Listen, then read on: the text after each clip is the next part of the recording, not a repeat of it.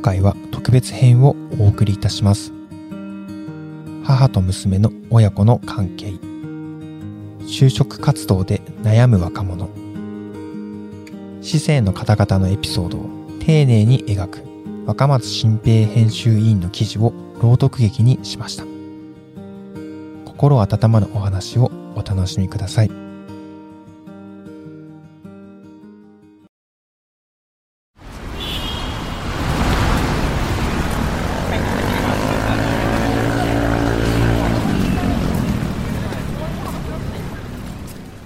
23歳だった私和歌山陽一郎は2002年岐阜県から上京した。中学生の時に見た天才たけしの元気が出るテレビのコーナーがきっかけでストリートダンスに夢中だった。当時大人気だったダンスボーカルグループのバックダンサーに選ばれるほどの実力があったが稼ぎがあるのは仕事に呼ばれた日だけ。金もほとんどなく幼馴染のワンルームマンションに居候したり仲間と3人で部屋を借りたりしていた。移動するための電車賃もなくデパ地下の試食だけで食いつないでいた時期もあった。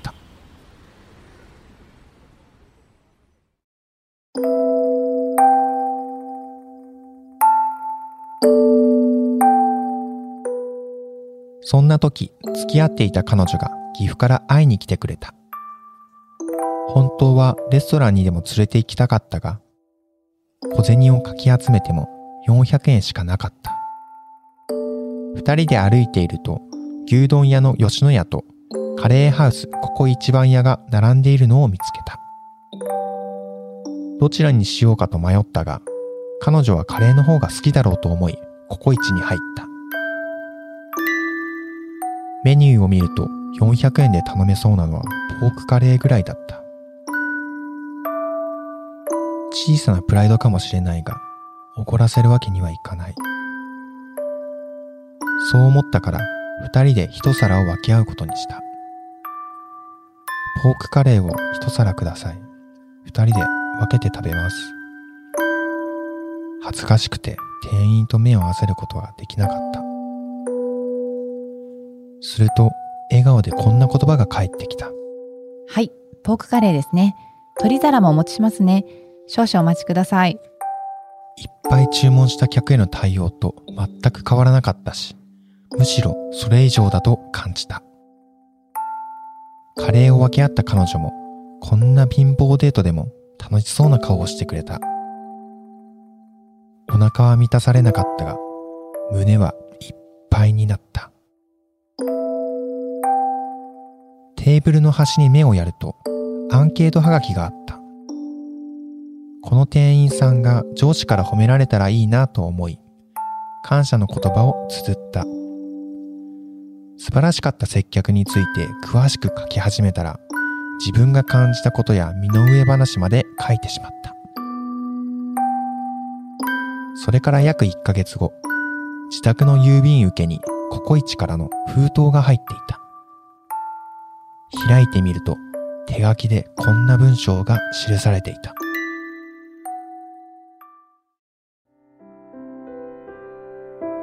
お客様のハガキを読み、胸が熱くなりました。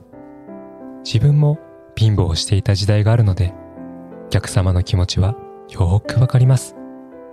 夢を諦めないでください。くじけそうになったら、また、ココイチに来てください。いつでも温かいカレーを作ってお待ちしております。書いたのは創業者の宗次徳地さんで、文末には、これは私個人の考えで送ったものです、と書かれていた。封筒の中には手紙だけでなく、3000円分の食事券も入っていた。二人で400円ほどしか使っていない客に対して自ら返事を書き、さらに3000円の食事券までくれる意味がわからなかった。この人は本気で若者を応援したいと思っているんだ。そう思うと嬉しくて、カレーを食べるならココイチと決めた。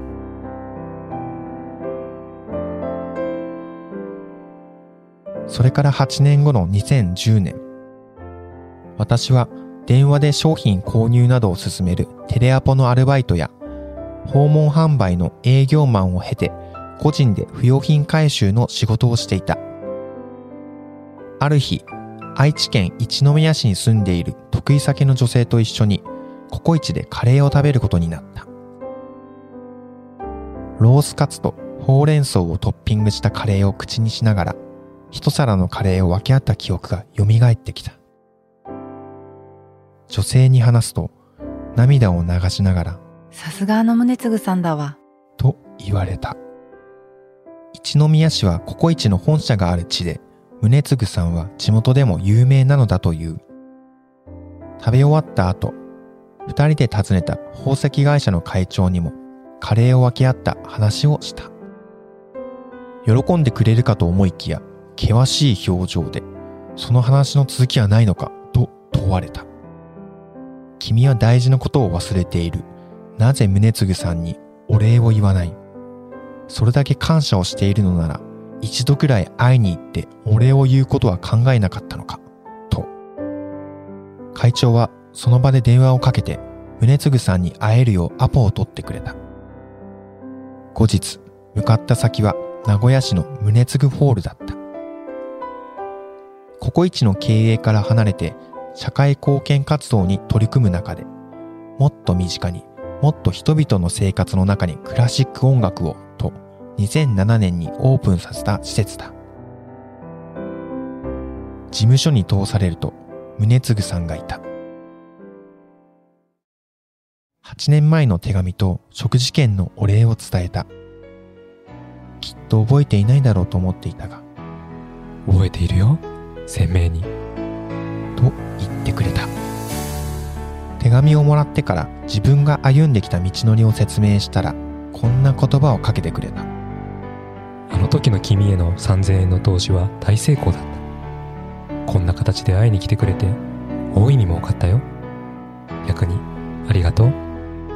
あまりの嬉しさにいつか宗次さんのように若者たちに夢と希望を与えられるビッグな男になりたいと思っています。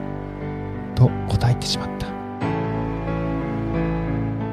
れから11年が経った今、42歳になった私は自分で起こしたワーイグループの社長だ。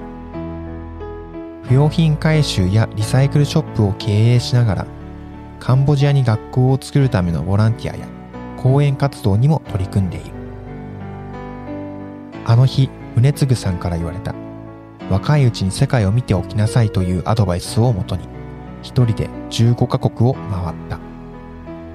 その経験が仕事にもプライベートにも生かされている。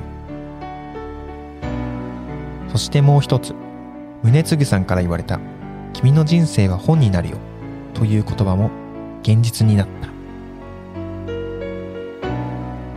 表紙をめくったその裏には、若者に向けてこんなメッセージが書かれている。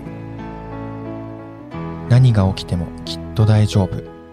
そのすべてがネタとなり、いつか君の人生も本になるよ。